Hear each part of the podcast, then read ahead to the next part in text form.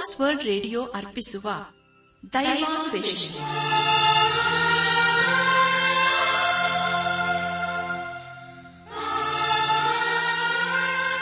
ಆತ್ಮೀಯ ಶ್ರೋತೃ ಬಾಂಧವರಿಗೆ ಪ್ರೀತಿಯ ನಮಸ್ಕಾರ. ನಮ್ಮ ದೈವಾನ್ವೇಷಣೆ ಕನ್ನಡ ಕಾರ್ಯಕ್ರಮವನ್ನು ಆಲಿಸಲು ನಿಮ್ಮನ್ನು ತುಂಬಾ ಹೃದಯದಿಂದ ಸ್ವಾಗತಿಸುತ್ತೇವೆ. ದೈವಾನ್ವೇಷಣೆ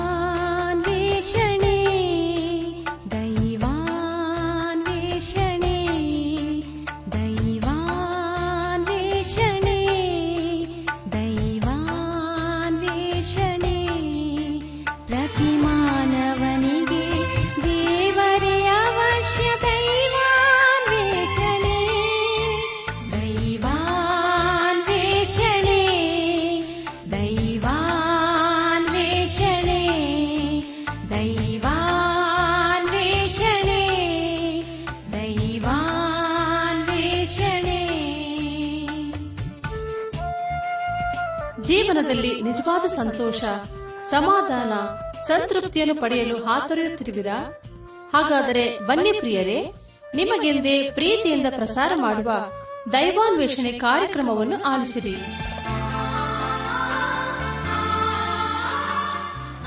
ಒಂದು ಮಧುರವಾದ ಗೀತೆಯ ನಂತರ ದೈವ ಸಂದೇಶವನ್ನು ಆಲಿಸಿ ದಿವ್ಯಾಶೀರ್ವಾದ ಪಡೆದು ಕಾರ್ಯಕ್ರಮದ ಅಂತ್ಯದಲ್ಲಿ ತಿಳಿಸುವ ವಿಳಾಸಕ್ಕೆ ಪತ್ರ ಬರೆಯಿರಿ.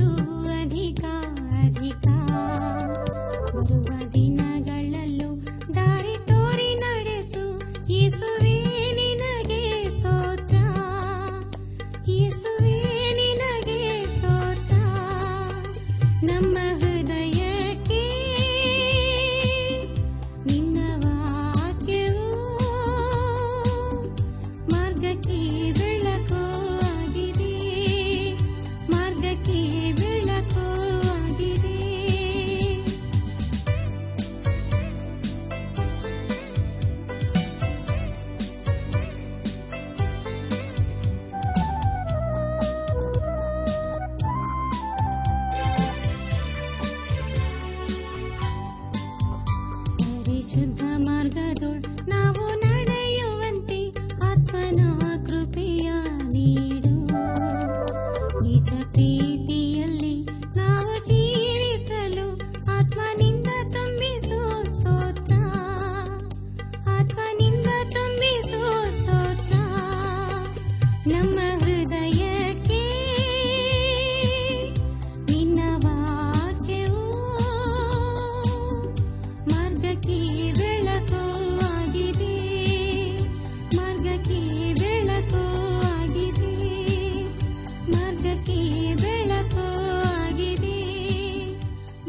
ಆತ್ಮಿಕ ಸಹೋದರ ಸಹೋದರಿಯರೇ, ನಮ್ಮ ಜೀವಿತದಲ್ಲಿ ದೇವರ ಆಶೀರ್ವಾದ ಬೇಕಲ್ಲವೇ? ಬನ್ನಿ ಪ್ರಿಯರೇ, ದೇವರ ವಾಕ್ಯವನ್ನು ಧ್ಯಾನ ಮಾಡುವ ಮುನ್ನ ದೇವಾದ ದೇವನ ಮುಂದೆ ನಮ್ಮನ್ನು ತಗ್ಗಿಸಿಕೊಂಡು ನಮ್ಮ ಶಿರವನ್ನು ಭಾಗಿಸಿ, ನಮ್ಮ ಕಣ್ಣುಗಳನ್ನು ಮುಚ್ಚಿಕೊಂಡು ದೀನತೆಯಿಂದ ಪ್ರಾರ್ಥನೆ ಮಾಡೋಣ.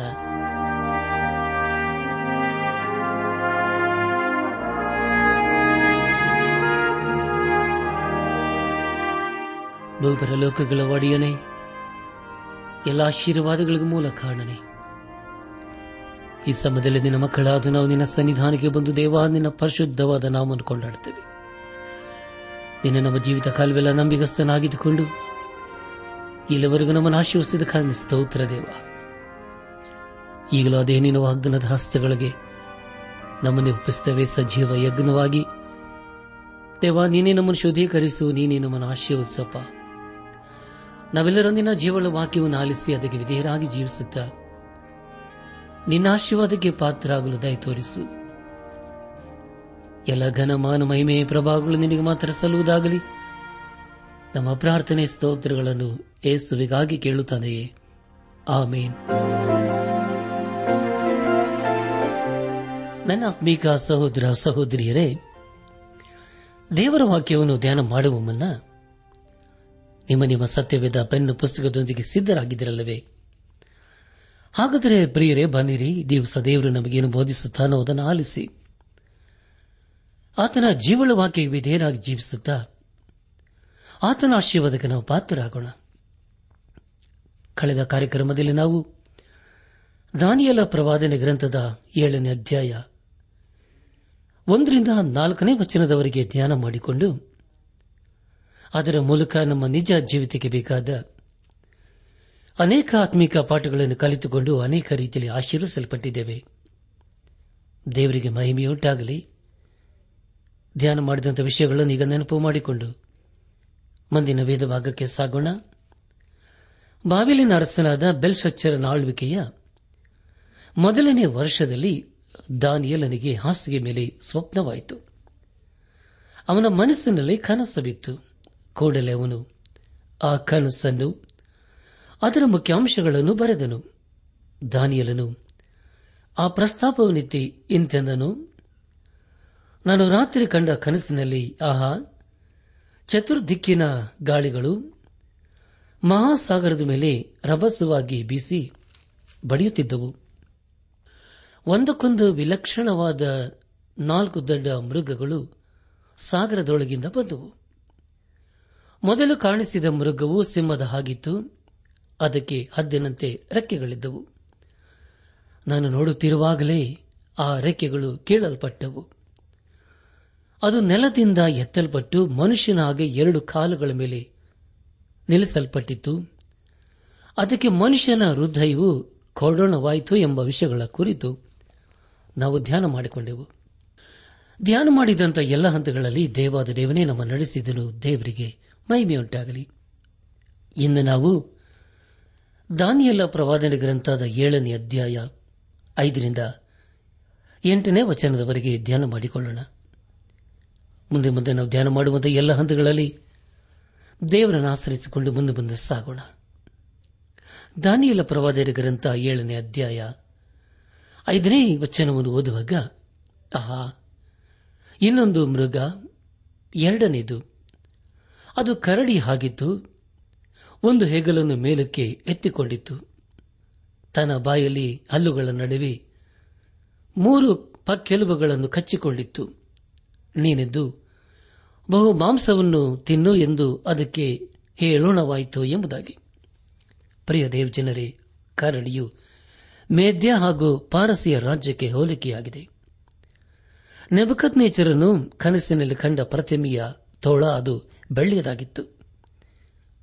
ಮೇದಿದವರು ಮೊದಲು ಬಾಬೇಲಿನವರನ್ನು ಜಯಿಸಿದರು. ನಂತರ ಐಗುಪ್ತವನ್ನು ಬಾಬಿಲ್ನವನೋಡಿ ಲೋಕವನ್ನು ಗೆದ್ದುಕೊಂಡ ಹಾಗೆ ಅವರು ಸಹ ಗೆದ್ದುಕೊಂಡರು ಕರಡಿ ಬಾಯಲ್ಲಿ ಮೂರು ಪಕ್ಕೆಲುಬುಗಳನ್ನು ಕಚ್ಚಿಕೊಂಡಿತ್ತು. ಅದು ಬಾಬೇಲಿಗೂ, ಲೂದ್ಯಕ್ಕೂ ಹಾಗೂ ಐಗುಪ್ತಕ್ಕೆ ಹೋಲಿಕೆಯಾಗಿದೆ. ಕರಡಿಗೆ ಯಾವ ರೆಕ್ಕೆಗಳು ಇರಲಿಲ್ಲ. ಮೇದ್ಯ ಹಾಗೂ ಪಾರಸಿಯರ ಸೈನ್ಯವು ಬಹು ರಭಸದಿಂದ ಸಾಗುತ್ತಿದ್ದವು. ಸೈನಿಕರು ಯುದ್ಧಕ್ಕೆ ಹೋಗುವಾಗ ತಮ್ಮ ಜೊತೆ ಜೊತೆಯಲ್ಲಿ ತಮ್ಮ ತಮ್ಮ ಕುಟುಂಬಗಳನ್ನು ತೆಗೆದುಕೊಂಡು ಹೋಗುತ್ತಿದ್ದರು. ಏಳನೇ ಅಧ್ಯಾಯ ಆರನೇ ವಚನವನ್ನು ಓದುವಾಗ ಆ ನಂತರ ನಾನು ನೋಡುತ್ತಿರುವಲ್ಲಿ ಈಗ ಚಿರತೆಯ ಹಾಗಿರುವ ಮತ್ತೊಂದು ಮಗವು ಕಾಣಿಸಿತು. ಅದರ ಪಕ್ಕಗಳಲ್ಲಿ ಪಕ್ಷಿಯ ರೆಕ್ಕೆಯಂತಿರುವ ನಾಲ್ಕು ರೆಕ್ಕೆಗಳಿದ್ದವು. ಆ ಮೃಗಕ್ಕೆ ನಾಲ್ಕು ತಲೆಗಳಿದ್ದವು. ಅದಕ್ಕೆ ದೊರೆತನವು ಕೊಡೋಣವಾಯಿತು ಎಂಬುದಾಗಿ. ಕರ್ತನಲ್ಲಿ ಪ್ರಿಯರಾದವರೇ, ಚಿರತೆಯು ಗ್ರೀಕ್ ಹಾಗೂ ಮೆಕಾಧೋನಿಯವನ್ನು ಪ್ರತಿನಿಧಿಸುತ್ತದೆ. ಈ ಎಲ್ಲ ಸಂಗತಿಗಳು ಮಹಾಲೆಕ್ಸಾಂಡರ್ನ ಕುರಿತು ತಿಳಿಸಿಕೊಡುತ್ತವೆ. ಚಿರತೆಗೆ ಪಕ್ಷಿಯ ರೆಕ್ಕೆಯಂತಿರುವ ನಾಲ್ಕು ರೆಕ್ಕೆಗಳಿದ್ದವು. ಅಲೆಕ್ಸಾಂಡರ್ನ ಸೈನ್ಯವು ಬಿರುಗಾಳಿಯಂತೆ ಸಾಗಿ ಶತ್ರುವನ್ನು ನಾಶಪಡಿಸುತ್ತಿತ್ತು. ಅವನ ಸೈನ್ಯದ ಮುಂದೆ ನವಕದ ನೇಚರನ ಸೈನ್ಯವು ನಿಧಾನವಾಗಿ ಸಾಗುವ ರೈಲು ಬಂಡಿಯಂತೆ ಕಾಣುತ್ತಿತ್ತು. ಪ್ರಿಯರೇ, ಇಂದು ನಾವು ಲೋಕದಲ್ಲಿ ಅತಿ ವೇಗವಾಗಿ ಸಾಗುವ ಸೈನ್ಯದ ಕುರಿತು ಕೇಳಿಸಿಕೊಂಡಿದ್ದೇವಲ್ಲವೇ? ನಾಲ್ಕು ತಲೆಗಳು. ಅಲೆಕ್ಸಾಂಡರ್ನು ಸತ್ತುಹೋದ ನಂತರ ಅವನ ರಾಜ್ಯವು ನಾಲ್ಕು ಭಾಗವಾಗಿ ವಿಭಜನೆಗೊಂಡಿತು. ಬಾಬೇಲಿನವರು ಮದ್ಯಪಾನದಿಂದ ಹಾಳಾದ ಹಾಗೆ ಅಲೆಕ್ಸಾಂಡರ್ನು ಕೂಡ ಹಾಳಾದನು. ಅವರಿಬ್ಬರ ಅವನತಿಯು ಒಂದೇ ರೀತಿ ಇತ್ತು. ಪ್ರಿಯರೇ, ಅದೇ ರೀತಿಯಲ್ಲಿ ಇಂದು ಕೂಡ ಅನೇಕ ರಾಜ್ಯಗಳು ಮದ್ಯಪಾನದಿಂದ ಹಾಳಾಗುತ್ತಾ ಇವೆ. ಇನ್ನು ಮದ್ಯಪಾನ ಎಂದು ಹೇಳುವಾಗ ಅದು ಸಾಮಾನ್ಯವಾದಂತಹ ಒಂದು ವಿಷಯವಾಗಿದೆ. ಅಲೆಕ್ಸಾಂಡರ್ನ ಮರಣದ ನಂತರ ಅವನ ನಾಲ್ಕು ಮಂದಿ ಸೈನ್ಯಾಧಿಕಾರಿಗಳು ಅಲೆಕ್ಸಾಂಡರ್ನ ರಾಜ್ಯವನ್ನು ನಾಲ್ಕು ಭಾಗವಾಗಿ ವಿಭಜನೆ ಮಾಡಿಕೊಂಡರು. ಅವರಿಗೆ ಚೆನ್ನಾಗಿ ತಿಳಿದಿತ್ತು ಅದೇನೆಂದರೆ ಇಡೀ ಲೋಕವನ್ನು ಒಬ್ಬನಿಂದ ಆಳುವುದಕ್ಕೆ ಸಾಧ್ಯವಿಲ್ಲ ಎಂಬುದಾಗಿ. ಅಲೆಕ್ಸಾಂಡರ್ನ ಸೈನ್ಯಾಧಿಕಾರಿಗಳು ಮೆಕೆಧೋನ್ಯವನ್ನು ಹಾಸ್ಯ ಸೀಮೆಯನ್ನು ಸಿರಿಯಾವನ್ನು ಅಂತಿಯೋಗ್ಯವನ್ನು ಐಗುಪ್ತವನ್ನು ಬೇರೆ ಬೇರೆ ಮಾಡಿ ಅದನ್ನು ಆಳುವುದಕ್ಕೆ ಪ್ರಯತ್ನಪಟ್ಟರು.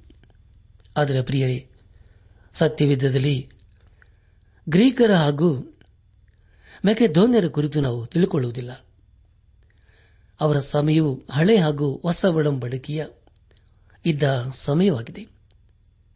ಅದೇ ನಿಶಬ್ದವಾದಂತಹ ಸಮಯ ಎಂಬುದಾಗಿ ಕರೆಯಲಾಗುತ್ತದೆ. ಅದೇ ಸಮಯದಲ್ಲಿ ಪ್ಯಾಲೆಸ್ತೀನಿನವರು ಐಗುಪ್ತ ಹಾಗೂ ಸರಿಯಾದವರಿಂದ ಮಹಾ ಸಂಕಟವನ್ನು ಅನುಭವಿಸಬೇಕಾಯಿತು.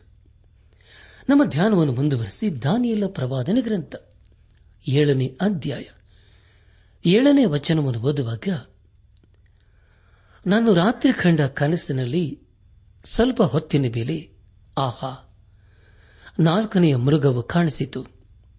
ಅದು ಭಯಂಕರ ಹೆದರಿಸುವಂಥದ್ದು, ಅಧಿಕ ಬಲವುಳ್ಳದ್ದು, ಅದಕ್ಕೆ ಕಬ್ಬಿಣದ ದೊಡ್ಡ ಹಲ್ಲುಗಳಿದ್ದವು.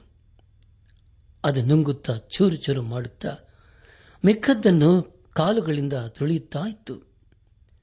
ಅದು ಮುಂಚಿನ ಎಲ್ಲಾ ಮೃಗಗಳಿಗಿಂತ ವಿಲಕ್ಷಣವಾಗಿತ್ತು. ಅದಕ್ಕೆ ಹತ್ತು ಕೊಂಬುಗಳಿದ್ದವು ಎಂಬುದಾಗಿ. ನನಾತ್ಮಿಕ ಸಹೋದರ ಸಹೋದರಿಯರೇ ಹತ್ತು ತಲೆಗಳುಳ್ಳ ಮೃಗವು ಅದು ರೋಮಾಯದ ಸಾಮ್ರಾಜ್ಯಕ್ಕೆ ಹೋಲಿಕೆಯಾಗಿದೆ. ಅರಸನಾದ ನೆಬಕದ್ ನೇಚರನು ಅವನು ಮಾಡಿಸಿದಂಥ ಪ್ರತಿಮೆಯ ಪಾದಗಳು ರೋಮಾಯಕ್ಕೆ ಹೋಲಿಕೆಯಾಗಿದೆ. ಇದರ ವಿಷಯದ ಕುರಿತು ಇನ್ನೂ ವಿವರವಾಗಿ ಹತ್ತೊಂಬತ್ತರಿಂದ ಇಪ್ಪತ್ತೆರಡನೇ ವಚನಗಳಲ್ಲಿ ನಾವು ಓದುತ್ತೇವೆ. ಬೇರೆ ಎಲ್ಲದಕ್ಕಿಂತಲೂ ನಾಲ್ಕನೇ ಮೃಗಕ್ಕೆ ಹೆಚ್ಚು ವಿಶೇಷತೆ ಇತ್ತು ಎಂಬುದಾಗಿ ಈಗಾಗಲೇ ಓದಿಕೊಂಡಿದ್ದೇವೆ. ಏಳನೇ ವಚನದಲ್ಲಿ ಹೀಗೆ ಓದಿಕೊಂಡಿದ್ದೇವೆ. ಅದೇನೆಂದರೆ, ನಾನು ರಾತ್ರಿ ಕಂಡ ಕನಸಿನಲ್ಲಿ ಸ್ವಲ್ಪ ಹೊತ್ತಿನ ಮೇಲೆ, ಆಹಾ, ನಾಲ್ಕನೇ ಮೃಗವು ಕಾಣಿಸಿತು. ಅದು ಭಯಂಕರ, ಹೆದರಿಸುವಂಥದ್ದು, ಅಧಿಕ ಬಲವುಳ್ಳದ್ದು. ಅದಕ್ಕೆ ಕಬ್ಬಿಣದ ದೊಡ್ಡ ಹಲ್ಲುಗಳಿದ್ದವು. ಅದು ನುಂಗುತ್ತಾ, ಚೂರು ಚೂರು ಮಾಡುತ್ತಾ, ಮಿಕ್ಕದ್ದನ್ನು ಕಾಲುಗಳಿಂದ ತುಳಿಯುತ್ತಾ ಇತ್ತು. ಅದು ಮುಂಚಿನ ಎಲ್ಲಾ ಮೃಗಗಳಿಗಿಂತ ವಿಲಕ್ಷಣವಾಗಿತ್ತು. ಅದಕ್ಕೆ ಹತ್ತು ಕೊಂಬುಗಳಿದ್ದುವು ಎಂಬುದಾಗಿ. ಕರ್ತನಲ್ಲಿ ಪ್ರಿಯರಾದವರೇ, ಈ ವಿಷಯವು ನಮಗೆ ಬಹು ಪ್ರಾಮುಖ್ಯ ಎಂಬುದಾಗಿ ತಿಳಿದು ಬರ್ತದಲ್ವೇ ನಾಲ್ಕನೇ ಮೃಗದ ಕಾಲದಲ್ಲಿ ಈಗ ನಾವು ಜೀವಿಸುತ್ತಿದ್ದೇವೆ ನಾಲ್ಕನೇ ಮೃಗವು ಬೇರೆ ಎಲ್ಲಾ ಮೃಗಕ್ಕಿಂತಲೂ ವಿಭಿನ್ನವಾಗಿತ್ತು. ಪ್ರಾರಂಭದಲ್ಲಿ ಕೇಳಿಸಿಕೊಂಡ ಮೂರು ಮೃಗಗಳನ್ನು ನಾವು ಮುರುಗಾಲಿನಲ್ಲಿ ಕಂಡಿರುತ್ತೇವೆ. ಅಂದರೆ ಪ್ರಿಯರಿ, ಸಿಂಹವನ್ನು, ಕರಡಿಯನ್ನು, ಹಾಗೂ ಚರಿತೆಯನ್ನು ನಾವು ಮೃಗಾಲಯದಲ್ಲಿ ಕಂಡಿರುತ್ತೇವೆ. ಆದರೆ ನಾಲ್ಕನಾಗಿ ತಿಳಿಸುವ ಮೃಗವೊಂದು ಭೂಮಿಯ ಮೇಲಾಗಲಿ ಅಥವಾ ಸಮುದ್ರದಲ್ಲಿಯಾಗಲಿ ನಾವು ಎಂದೂ ಕಂಡಿಲ್ಲ. ಖಂಡಿತವಾಗಿದ್ದು ಅದ್ಭುತವಾದಂಥ, ಭಯಂಕರವಾದಂಥ ಹಾಗೂ ವಿಚಿತ್ರವಾದಂಥ ಮೃಗವಾಗಿದೆ. ಒಂದು ವೇಳೆ ನಾವು ನಮ್ಮ ಕನಸಿನಲ್ಲಿ ಈ ನಾಲ್ಕನೇ ಮುಖವನ್ನು ಕಂಡರೆ ಮತ್ತೆ ನಮಗೆ ನಿದ್ರೆ ಬರುವುದಿಲ್ಲ. ಖಂಡಿತವಾಗಿ ರಾತ್ರಿಯೆಲ್ಲ ಎಚ್ಚರದಿಂದ ಇರುತ್ತೇವಲ್ಲವೇ ಪ್ರಿಯರೇ? ನಾಲ್ಕನೇ ಮೃಗದ ಕುರಿತು ಏಳನೇ ವಚನದಲ್ಲಿ ಭಯಂಕರ ಹೆದರಿಸುವಂಥದ್ದು ಹಾಗೂ ಅಧಿಕ ಬಲವುಳ್ಳದ್ದು ಎಂಬುದಾಗಿ ತಿಳ್ಕೊಂಡಿದ್ದೇವೆ. ಅಧಿಕ ಬಲ ಎಂದು ಹೇಳುವಾಗ ಅದು ರೋಮಾಯರ ಸಾಮ್ರಾಜ್ಯಕ್ಕೆ ಮಾತ್ರ ಹೋಲಿಕೆಯಾಗಿದೆ. ಇಂತಹ ಮೃಗಕ್ಕೆ ಯಾವುದು ಹೋಲಿಕೆಯಲ್ಲ. ಆ ನಾಲ್ಕನೇ ಮೃಗಕ್ಕೆ ಕಬ್ಬಿಣದ ಹಲ್ಲುಗಳಿದ್ದವು. ಅದು ನುಂಗುತ್ತಾ, ಚೂರು ಚೂರು ಮಾಡುತ್ತಾ ಮಿಕ್ಕದ್ದನ್ನು ಕಾಲುಗಳಿಂದ ತೊಳೆಯುತ್ತಿತ್ತು. ಈ ಎಲ್ಲಾ ಸಂಗತಿಗಳು ರೋಮಾಯ ಸಾಮ್ರಾಜ್ಯಕ್ಕೆ ಹೋಲಿಕೆಯಾಗಿದೆ. ಇಲ್ಲಿವರೆಗೆ ನಾವು ರೋಮಾಯರ ಕುರಿತು ಕೇಳಿಸಿಕೊಳ್ಳುತ್ತಲೇ ಬಂದಿದ್ದೇವೆ. ಹತ್ತು ಕೊಂಬಗಳುಳ್ಳ ಆ ಮೃಗವು ಈಗಾಗಲೇ ನಾವು ನಮಕಜ್ಞರನ್ನು ಕನಸಿನಲ್ಲಿ ಕಂಡ ಪ್ರತಿಮೆಯ ಪಾದಕ್ಕೆ ಹೋಲಿಕೆಯಾಗಿದೆ. ಹತ್ತು ಕೊಂಬಗಳುಳ್ಳ ಮೃಗದ ಕುರಿತು ಮುಂದೆ ಇನ್ನೂ ಹೆಚ್ಚಾಗಿ ನಾವು ತಿಳಿದುಕೊಳ್ಳಲಿದ್ದೇವೆ. ಯಾಕೆಂದರೆ ಪ್ರಿಯರೇ, ಅದರ ಕುರಿತು ಬರೆದಿರುವ ಅನೇಕ ಸಂಗತಿಗಳು ಇನ್ನೂ ನೆರವೇರಿಲ್ಲ. ಪ್ರಿಯರೇ, ಇಂದು ನಾವು ಕೊನೆಯ ಕಾಲದಲ್ಲಿ ಜೀವಿಸುತ್ತಾ ಇದ್ದೇವೆ. ಈಗಾಗಲೇ ಕೇಳಿಸಿಕೊಂಡ ಪ್ರಾರಂಭದ ಮೂರು ಮೃಗಗಳ ಕುರಿತು ಹೇಳಿದ ಸಂಗತಿಗಳು ನೆರವೇರಿವೆ. ಇನ್ನು ಉಳಿದಿರುವುದು ಕೊಂಬಗಳುಳ್ಳ ವಿಷಯ ಎಂಬುದಾಗಿ. ಪ್ರಿಯ ದೇವಜನರೇ, ಮುಂದೆ ಅನೇಕ ರಾಜ್ಯಗಳು ಸೇರಿ ಒಂದು ರಾಜ್ಯವೆಂಬುದಾಗಿ ಕರೆಯಲಾಗುತ್ತದೆ. ಅದೆಲ್ಲವನ್ನು ಒಬ್ಬನಿಂದ ಒಂದಾಗಿ ಸೇರಿಸಲ್ಪಡುತ್ತದೆ. ಅವನೇ ಕ್ರಿಸ್ತ ವಿರೋಧಿ ಎಂಬುದಾಗಿ ದೇವರು ವಾಕ್ಯ ತಿಳಿಸಿಕೊಡುತ್ತದೆ. ನಮ್ಮ ಧ್ಯಾನವನ್ನು ಮುಂದುವರೆಸಿ. ದಾನಿಯಲ ಪ್ರವಾದನೆ ಗ್ರಂಥ ಏಳನೇ ಅಧ್ಯಾಯ. ಎಂಟನೇ ವಚನವನ್ನು ಓದುವಾಗ, ನಾನು ಆ ಕೊಂಬಗಳನ್ನು ಗಮನಿಸುತ್ತಿರುವಲ್ಲಿ ಈಗೋ ಅವುಗಳ ನಡುವೆ ಇನ್ನೊಂದು ಚಿಕ್ಕ ಕೊಂಬು ಮಳೆಯಿತು ಅದರ ದೆಸೆಯಿಂದ ಮುಂಚಿನ ಕೊಂಬುಗಳಲ್ಲಿ ಮೂರು ಬೇರು ಸಹಿತ ಕೀಳಲ್ಪಟ್ಟವು. ಆಹಾ, ಆ ಕೊಂಬಿನಲ್ಲಿ ಮನುಷ್ಯನ ಕಣ್ಣುಗಳಂತಿರುವ ಕಣ್ಣುಗಳು ಬಳಾಯಿ ಕೊಚ್ಚಿಕೊಳ್ಳುವ ಬಾಯು ಇದ್ದವು ಎಂಬುದಾಗಿ. ಅನಾತ್ಮಿಕ ಸಹೋದರ ಸಹೋದರಿಯರೇ, ನಿಮಗಾಗಿ ಮತ್ತೊಂದು ಸಾರಿ ಓದನೆ ದಯಮಾಡಿ ಕೇಳಿಸಿಕೊಳ್ಳ್ರಿ. ದಾನಿಯಲ ಪ್ರವಾದನೆ ಗ್ರಂಥ, ಏಳನೇ ಅಧ್ಯಾಯ, ಎಂಟನೇ ವಚನ. ನಾನು ಆ ಕೊಂಬುಗಳನ್ನು ಗಮನಿಸುತ್ತಿರುವಲ್ಲಿ ಈಗೋ ಅವುಗಳ ನಡುವೆ ಇನ್ನೊಂದು ಚಿಕ್ಕ ಕೊಂಬು ಮೊಳೆಯಿತು. ಅದರ ದೆಸೆಯಿಂದ ಮುಂಚಿನ ಕೊಂಬುಗಳಲ್ಲಿ ಮೂರು ಬೇರು ಸಹಿತ ಕೀಳಲ್ಪಟ್ಟವು. ಆಹಾ! ಈ ಕೊಂಬಿನಲ್ಲಿ ಮನುಷ್ಯನ ಕಣ್ಣುಗಳಂತಿರುವ ಕಣ್ಣುಗಳು, ಬಡಾಯಿ ಕೊಚ್ಚಿಕೊಳ್ಳುವ ಬಾಯು ಇದ್ದವು ಎಂಬುದಾಗಿ. ಕರ್ತನಲ್ಲಿ ಪ್ರಿಯರಾದವರೇ, ಈಗ ನಮ್ಮ ಗಮನವು ಹತ್ತು ಕೊಂಬುಗಳ ಕಡೆಗೆ ಕೇಂದ್ರೀಕರಿಸಬೇಕು. ಕಬ್ಬಿಣವು ಒಬ್ಬ ವ್ಯಕ್ತಿಯ ಸರ್ವಾಧಿಕಾರದ ಕುರಿತು ತಿಳಿಸಿಕೊಡುತ್ತದೆ. ಜೇಡಿ ಮಣ್ಣು ಅದು ಜನಸಮೂಹದ ಕುರಿತು ತಿಳಿಸಿಕೊಡುತ್ತದೆ ನನ್ನ ಆತ್ಮಿಕ ಸಹೋದರ ಸಹೋದರಿಯರೇ, ಸರ್ವಶಕ್ತನಾದ ದೇವರು, ನಮಗೆ ಕೊಟ್ಟಿರುವ ಬಿಡುಗಡೆಗಾಗಿ ದೇವರನ್ನು ಕೊಂಡಾಡಬೇಕು. ಯೇಸು ಕ್ರಿಸ್ತನು ಮುಂದೆ ಒಂದು ದಿನ ತನ್ನ ನೀತಿಯ ರಾಜ್ಯವನ್ನು ಆಳುವಾಗ, ನೀವು ಈ ಲೋಕದಲ್ಲಿ ಏನು ಮಾಡಿದಿರಿ ಎಂಬುದಾಗಿ ಕೇಳುವುದಿಲ್ಲ. ನಾವು ಆತನ ಅಧಿಕಾರದ ಅಡಿಯಲ್ಲಿ ಇರುವುದಾದರೆ ನಾವು ಕ್ಷೇಮದಿಂದ ಇರುತ್ತೇವೆ. ರೋಮಾಯುವು. ಹಾಳಾಗುವುದಕ್ಕೆ ಅನೇಕ ಕಾರಣಗಳು ಇದ್ದವು. ಅವು ಯಾವೆಂದರೆ ಪ್ರಾಮುಖ್ಯವಾಗಿ ಮದ್ಯಪಾನವಾಗಿತ್ತು. ಬಾಬೇಲು, ಐಗುಪ್ತ ಮೆಕಧೋನಿ ಹಾಗೂ ಸಮಾರ್ಯವು ಮದ್ಯಪಾನದಿಂದ ಹಾಳಾಯಿತು. ಪ್ರಿಯ ದೇವಜನರೇ, ಇಂದು ಕೂಡ ಅನೇಕರು ಮದ್ಯಪಾನ ಮಾಡಿ ತಮ್ಮನ್ನು ತಮ್ಮ ಕುಟುಂಬಗಳನ್ನು ಹಾಳು ಮಾಡಿಕೊಳ್ಳುತ್ತಾ ಇದ್ದಾರೆ. ಅನೇಕರ ಅವನತಿಗೆ ಮದ್ಯಪಾನವೇ ಮುಖ್ಯ ಕಾರಣವಾಗಿದೆ.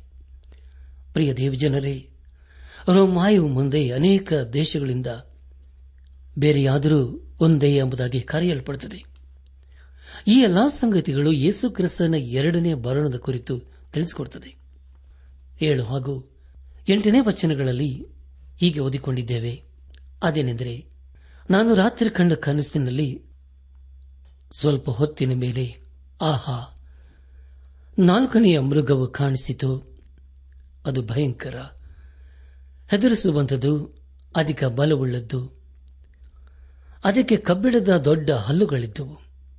ಅದು ನುಂಗುತ್ತಾ ಚೂರು ಚೂರು ಮಾಡುತ್ತಾ ಮಿಕ್ಕದ್ದನ್ನು ಕಾಲುಗಳಿಂದ ತೊಳೆಯುತ್ತಾ ಇತ್ತು. ಅದು ಮುಂಚಿನ ಎಲ್ಲ ಮೃಗಗಳಿಗಿಂತ ವಿಲಕ್ಷಣವಾಗಿತ್ತು. ಅದಕ್ಕೆ ಹತ್ತು ಕೊಂಬುಗಳಿದ್ದವು. ನಾನು ಆ ಕೊಂಬುಗಳನ್ನು ಗಮನಿಸುತ್ತಿರುವಲ್ಲಿ ಈಗೋ ಅವುಗಳ ನಡುವೆ ಇನ್ನೊಂದು ಚಿಕ್ಕ ಕೊಂಬು ಮೊಳೆಯಿತು. ಅದರ ದೆಸೆಯಿಂದ ಮುಂಚಿನ ಕೊಂಬುಗಳಲ್ಲಿ ಮೂರು ಬೇರು ಸಹಿತ ಕೀಳಲ್ಪಟ್ಟವು. ಆಹಾ, ಈ ಕೊಂಬಿನಲ್ಲಿ ಮನುಷ್ಯನ ಕಣ್ಣುಗಳಂತಿರುವ ಕಣ್ಣುಗಳು ಬಡಾಯಿ ಕೊಚ್ಚಿಕೊಳ್ಳುವ ಬಾಯಿ ಇದ್ದವು ಎಂಬುದಾಗಿ. ನನ್ನಾತ್ಮಿಕ ಸಹೋದರ ಸಹೋದರಿಯರೇ, ಈಗ ತಾನೇ ನಾವು ಕೇಳಿಸಿಕೊಂಡ ಹಾಗೆ ಈ ಎಲ್ಲಾ ಸಂಗತಿಗಳು ಯೇಸುಕ್ರಿಸ್ತನ ಎರಡನೇ ಬರಣದ ಕುರಿತು ತಿಳಿಸಿಕೊಡುತ್ತದೆ. ಎಂಟನೇ ವಚನದಲ್ಲಿ, ಅವುಗಳ ನಡುವೆ ಇನ್ನೊಂದು ಚಿಕ್ಕ ಕೊಂಬು ಬೆಳೆಯಿತು ಎಂಬುದಾಗಿ ಓದಿಕೊಂಡೆವು. ಅದೇ ಮುಖ್ಯವಾದಂತಹ ಕೊಂಬಾಗಿದೆ. ಅವನು ಬಂದು ಹತ್ತು ಕೊಂಬುಗಳನ್ನು ತೆಗೆದುಹಾಕಿ ಎಲ್ಲರ ಮೇಲೆ ತನ್ನ ಆಧಿಪತ್ಯವನ್ನು ಸಾರುತ್ತಾನೆ.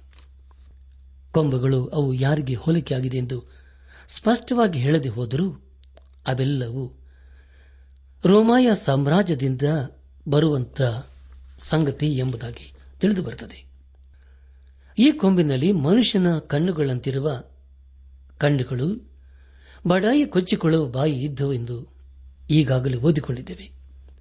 ನನ್ನಾತ್ಮಿಕ ಸಹೋದರ ಸಹೋದರಿಯರೇ, ಈ ಎಲ್ಲ ಸಂಗತಿಗಳು ರೋಮಾಯಕ್ಕೆ ಹೋಲಿಕೆಯಾಗಿದೆ ಎಂಬುದಾಗಿ ದೇವರ ವಾಕ್ಯವು ಬಹಳ ಸ್ಪಷ್ಟವಾಗಿ ತಿಳಿಸಿಕೊಡುತ್ತದೆ.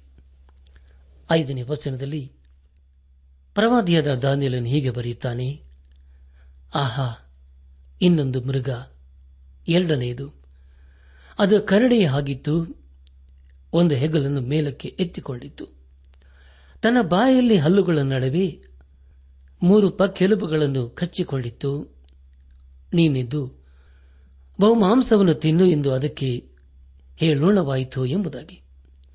ನನ್ನಾತ್ಮಿಕ ಸಹೋದರ ಸಹೋದರಿಯರೇ ದಾನಿಯಲ ಪ್ರವಾದನ ಗ್ರಂಥದ ಏಳನೇ ಅಧ್ಯಾಯದ ಮುಖ್ಯ ಪ್ರಸ್ತಾಪ. ನಾಲ್ಕು ಮೃಗಗಳ ವಿಶ್ವವಾದ ಕನಸು ಎಂಬುದಾಗಿ. ಏಳನೇ ಅಧ್ಯಾಯದಿಂದ ಹನ್ನೆರಡನೇ ಅಧ್ಯಾಯದವರೆಗೆ ದಾನಿಯಲನ ಕನಸುಗಳ ಕುರಿತು ನಾವು ತಿಳಿದುಕೊಳ್ಳಲಿದ್ದೇವೆ.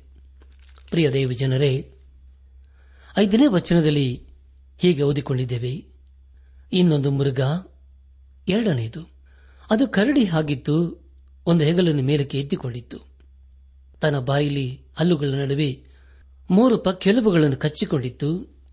ನೀನೆದ್ದು ಬಹು ಮಾಂಸವನ್ನು ತಿನ್ನು ಎಂದು ಅದಕ್ಕೆ ಹೇಳೋಣವಾಯಿತು ಎಂಬುದಾಗಿ. ಪ್ರಿಯ ದೇವಜನರೇ ಏಳನೇ ಅಧ್ಯಾಯದಲ್ಲಿ ನಾಲ್ಕು ಮೃಗಗಳು ಎಂಬುದಾಗಿ ಹೇಳುವಾಗ ಮೊದಲದಾಗಿ ಸಿಂಹ, ಎರಡನೇದಾಗಿ ಕರಡಿ, ಮೂರನೇದಾಗಿ ಚಿರತೆ. ಆದರೆ ನಾಲ್ಕನೇ ಮೃಗವು ಅದು ಬಹು ಭಯಂಕರ ಹೆದರಿಸುವಂಥದ್ದು. ಅಧಿಕ ಬಲವುಳ್ಳದ್ದು. ಅದಕ್ಕೆ ಕಬ್ಬಿಣದ ದೊಡ್ಡ ಹಲ್ಲುಗಳಿದ್ದವು. ಅದು ನುಂಗುತ್ತಾ, ಚೂರು ಚೂರು ಮಾಡುತ್ತಾ, ಮಿಕ್ಕದ್ದನ್ನು ಕಾಲುಗಳಿಂದ ತುಳಿತಾ ಇತ್ತು. ಅದು ಮುಂಚಿನ ಎಲ್ಲ ಮೃಗಗಳಿಗಿಂತ ವಿಲಕ್ಷಣವಾಗಿತ್ತು. ಅದಕ್ಕೆ ಹತ್ತು ಕೊಂಬುಗಳಿದ್ದವು ಎಂಬುದಾಗಿ. ನನ್ನಾತ್ಮಿಕ ಸಹೋದರ ಸಹೋದರಿಯರೇ, ದಾನಿಯಲ ಪ್ರವಾದನ ಗ್ರಂಥದ ಏಳನೇ ಅಧ್ಯಾಯ. ಒಂಬತ್ತರಿಂದ ಮುಂದೆ ಮುಂದಿನ ಓದುವಾಗ ಪ್ರವಾದಿಯದ ದಾನಿಯಲನ್ ಹೀಗೆ ಬರೆಯುತ್ತಾನೆ, ನಾನು ನೋಡುತ್ತಿದ್ದ ಹಾಗೆ ನ್ಯಾಯಾಸನಗಳು ಹಾಕಲ್ಪಟ್ಟವು. ಮಹಾರುದ್ಧನೊಬ್ಬನು ಆಸೀನನಾದನು. ಆತನ ಉಡುಬು ಹಿಮ್ಮದಂತೆ ಶುಭ್ರವಾಗಿತ್ತು. ಆತನ ತಲೆಯ ಕೂದಲು ನಿರ್ಮಲವಾದ ಬಿಳಿಯ ಉಣ್ಣೆಯಂತಿತ್ತು. ಆತನ ನ್ಯಾಯಾಸನವು ಅಗ್ನಿ ಜ್ವಾಲೆಗಳು ಅದರ ಚಕ್ರಗಳು ಧಗಧಗಿಸುವ ಬೆಂಕಿಯೇ?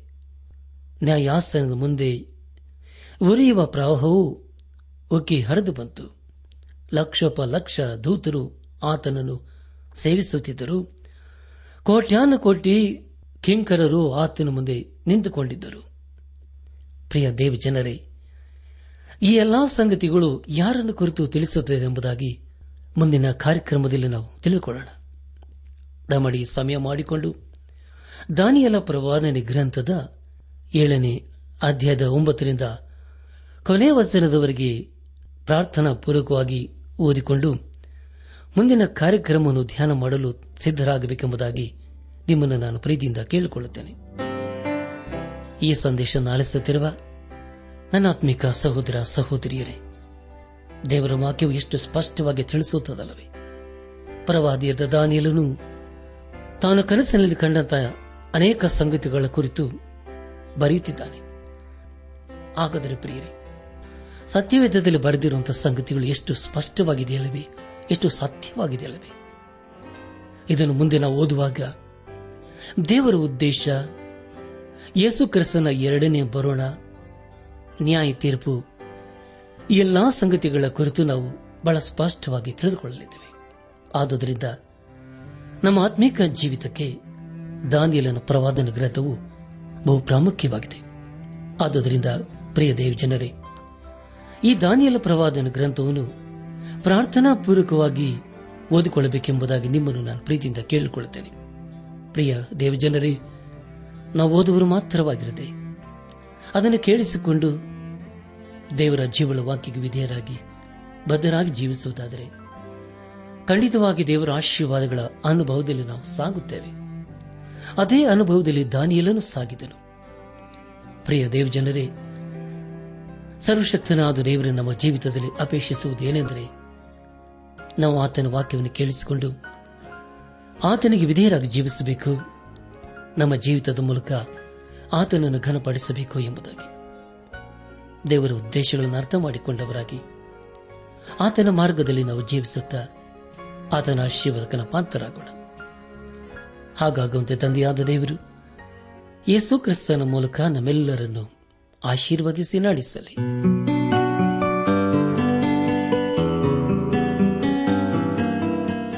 ಪ್ರಿಯರೇ, ನಿಮಗೆ ಪ್ರಾರ್ಥನೆಯ ಅವಶ್ಯಕತೆ ಇದ್ದರೆ, ನಿಮ್ಮಲ್ಲಿ ಏನಾದರೂ ಸಂದೇಹ ಅಥವಾ ಸಲಹೆಗಳಿದ್ದರೆ, ದಯಮಾಡಿ ದೂರವಾಣಿಯ ಕರೆ ಮೂಲಕ ನಮಗೆ ತಿಳಿಸಿರಿ. ನಮ್ಮ ಮೊಬೈಲ್ ದೂರವಾಣಿ ಸಂಖ್ಯೆ ಒಂಬತ್ತು ಎಂಟು ನಾಲ್ಕು ಐದು ಆರು ಒಂದು ಆರು ನಾಲ್ಕು ಒಂದು ಎರಡು.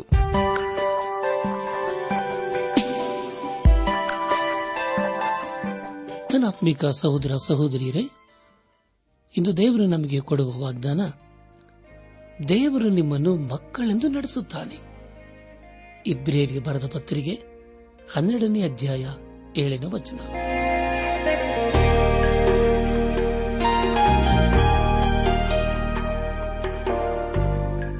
ಪ್ರಿಯರೇ, ದೈವಾನ್ವೇಷಣೆ ಕಾರ್ಯಕ್ರಮವು ನಿಮ್ಮ ಅನುದಿನ ಜೀವನಕ್ಕೆ ಬೇಕಾದ ನವ ಉತ್ತೇಜನ ಹಾಗೂ ಆಶೀರ್ವಾದ ನೀಡಿದೆ ಎಂದು ನಾವು ನಂಬುತ್ತೇವೆ.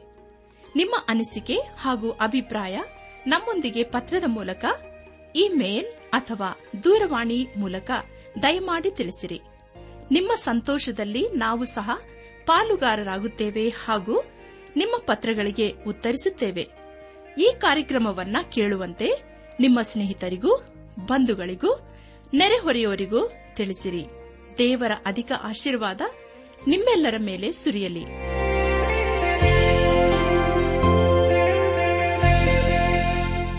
ನಮ್ಮ ವಿಳಾಸ ದೈವಾನ್ ವೇಷಣೆ ಟ್ರಾನ್ಸ್ ವರ್ಲ್ಡ್ ರೇಡಿಯೋ ಇಂಡಿಯಾ, ಟಪಾಲು ಸಂಖ್ಯೆ ನಾಲ್ಕು ಮೂರು ಎರಡು ಸೊನ್ನೆ, ಬೆಂಗಳೂರು ಐದು ಆರು ಸೊನ್ನೆ ಸೊನ್ನೆ ನಾಲ್ಕು ಮೂರು. ನಮ್ಮ ಇಮೇಲ್ ವಿಳಾಸ KAN TTB at radio eight eight two dot com ನಮಸ್ಕಾರ ಪ್ರಿಯರೇ.